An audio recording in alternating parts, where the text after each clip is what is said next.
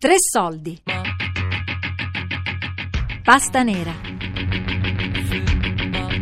Di Alessandro Piva.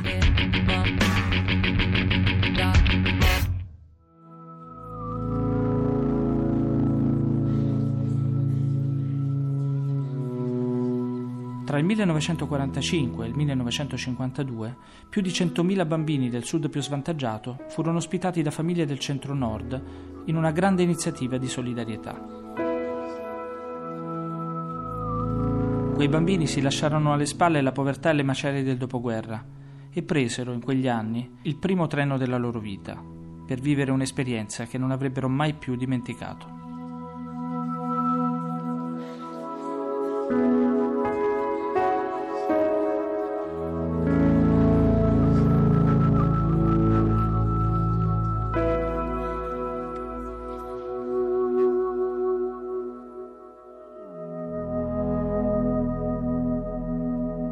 Mille bambini sono tanti, dai 6 ai 12 anni, maschi e femmine, e ogni carrozza ce ne stavano 100. ero responsabile di un vagone e in un vagone c'era un numero secondo me sterminato di bambini dei quali non conoscevo il nome e dovevo stare attenta che non si scambiassero i cartoncini con il nome che gli avevamo appeso con un nastrino al collo. Allora noi facevamo, ti chiamassi Francesco, ti chiamassi Giovanni, andavamo alla ricerca di un nome che nella faccia del bambino avesse un riscontro a dire sì sono io. In alcune stazioni, non tutte, erano presenti al passaggio delle croci rossine del patronato locale, ovviamente, qualcuno in divisa, dove avevano dei cesti con eh, roba da mangiare, insomma. Allora, mentre noi eravamo tutte un po', come dire, malmesse, le croci rossine erano perfette anche allora. C'erano le più anziane, le più giovani, tutte quante, con il velo bianco, in di un'eleganza. eh, e anche questo incontro tra noi e le croci rossine fu, come dire, contrassegnato all'inizio da qualche, come dire, da qualche reciproca difficoltà o sospetto. A Firenze abbiamo trovato eh, le persone dell'UDI e di altre associazioni che hanno portato il latte caldo, che è stato davvero una cosa molto bella, molto simpatica, un po' meno per l'effetto che ha fatto quel latte. E la chiudiamo lì. Abbiamo fatto diverse stazioni.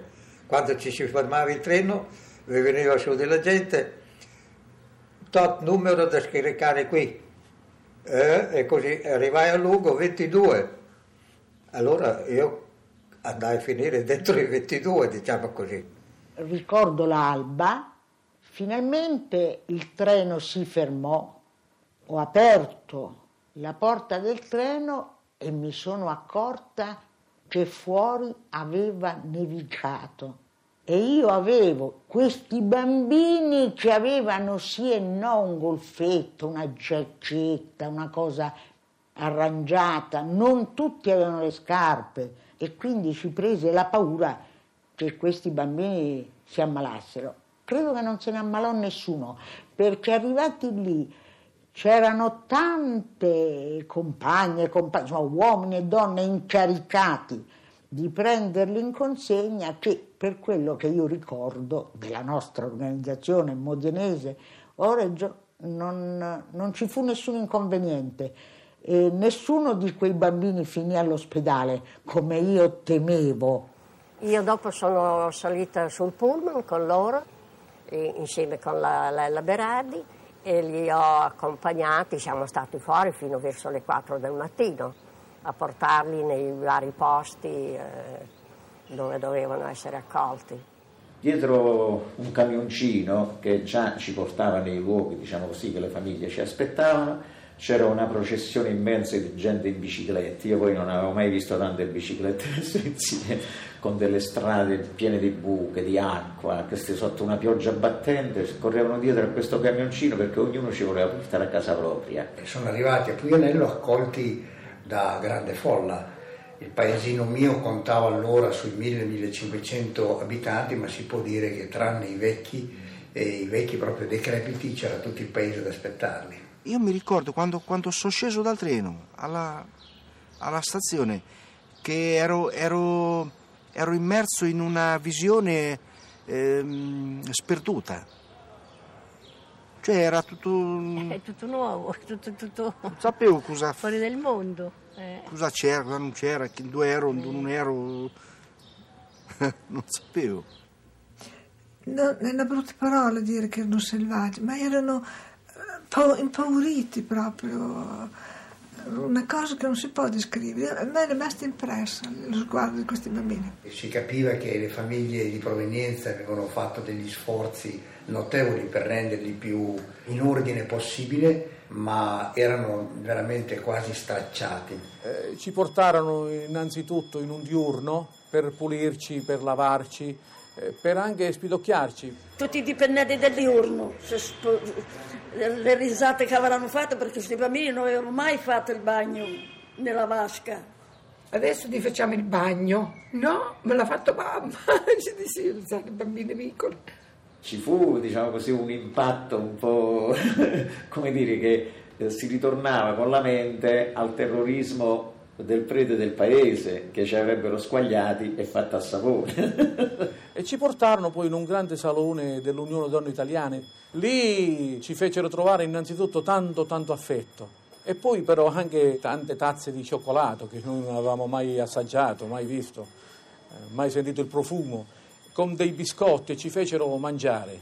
Lui aveva uh, le scarpe tutte rotte, la maglietta che non esisteva, mia mamma le maglie della mia sorella e le scarpe di mio babbo le ha messe nei piedi del bambino.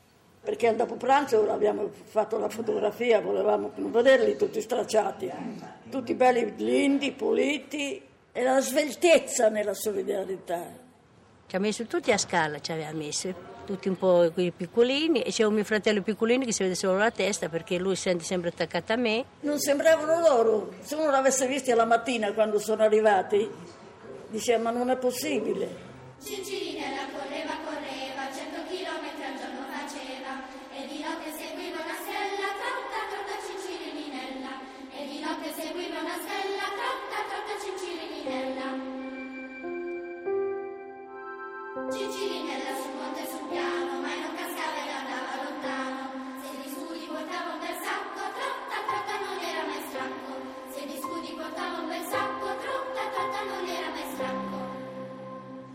Questa gente, queste, queste persone eh, giravano intorno a noi accarezzandoci, eccetera, eh, ma anche come dire, per trovare il ragazzo che forse più gli piaceva, che più gli era simpatico.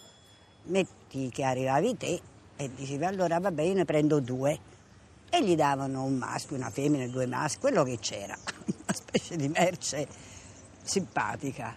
Io ne volevo uno un po' più piccolino perché lui aveva nove anni, Antonio, ma era altro di altezza. E, e, io ero molto più piccolo di lui e non lo volevo così grande. Ma purtroppo ho dovuto prendere lui, però dopo le ho voluto bene lo stesso. Insomma. A me si avvicinò un omone grande io gli sorrisi e lui disse voglio questo ragazzo con me. E io ero là da sola, così, aspettavo, perché ero piccola.